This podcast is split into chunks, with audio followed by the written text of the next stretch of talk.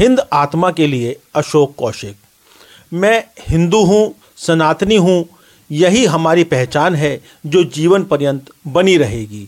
यह कहना है देवबंद स्थित महाकालेश्वर ज्ञान आश्रम मंदिर, देवी कुंड के अधिष्ठाता सुप्रसिद्ध संत ब्रह्मानंद सरस्वती जी के प्रिय शिष्य और ध्यान गुरु अंतर्राष्ट्रीय स्वामी दीपांकर जी का।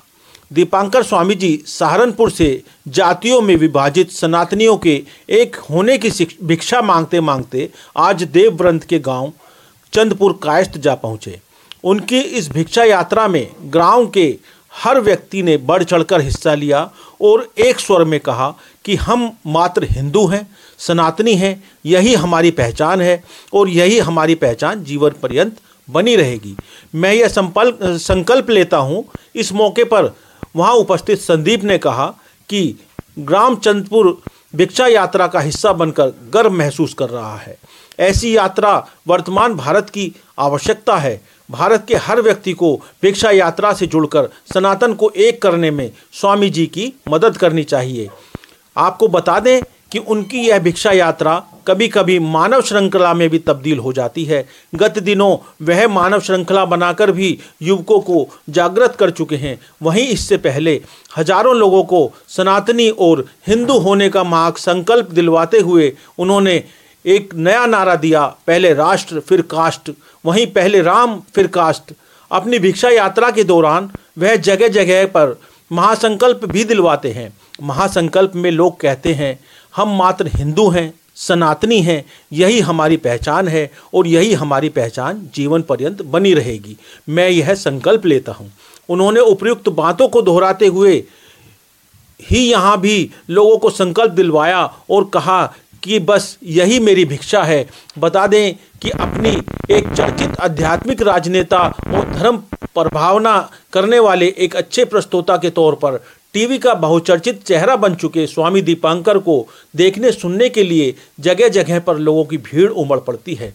देखा जा रहा है कि इस यात्रा में वो जगह जगह पर इस बात की भिक्षा मांग रहे हैं कि आप खुद को सनातनी कहिए, हिंदू कहिए, जातिवाद तोड़िए, यानी जातीय ग्रंथि से मुक्त हो जाइए।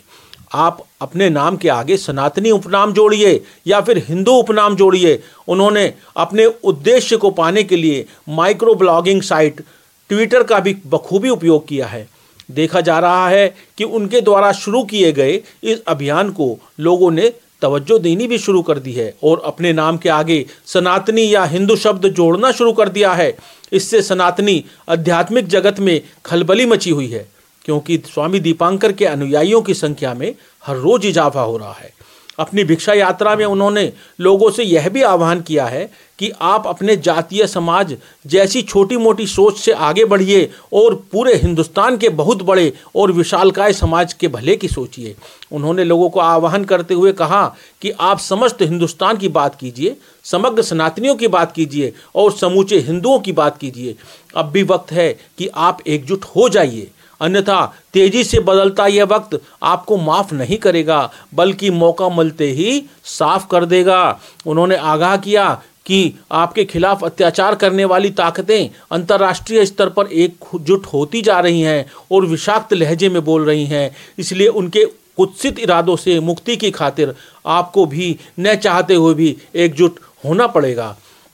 उन्होंने सहारनपुर स्थित देवबंद को देववृंद कहने का आह्वान करते हुए कहा कि आप लोग अपने अंदर सदियों से जड़ जुमाए हुए जातिवाद की भावना को तोड़ो और सनातनियों से नाता जोड़ो, क्योंकि इसी लोक, लोकोपाकारी भावना से पूरे राष्ट्र का हित निहित है। उन्होंने कहा कि क्रांतिकारी भूमि पश्चिमी उत्तर प्रदेश के लोगों का सच्चे हृदय से साथ मिला तो खुद को सनातनी या हिंदू कहने का अभियान भी देशव्यापी रफ्तार पकड़ सकता है, क्योंकि यह देश व देशवासी अपने संतों का काफ़ी सम्मान करते हैं और जिस तरह से जातियों में विभाजित सनातनियों के एक होने की भिक्षा उनके द्वारा मांगी जा रही है, सनातनी या हिंदू उपनाम की भिक्षा मांगी जा रही है, उसके परिप्रेक्ष्य में सिर्फ़ यही कहा जा सकता है कि यदि उनकी झोली भर जाए तो किसी को हैरत नहीं होगी।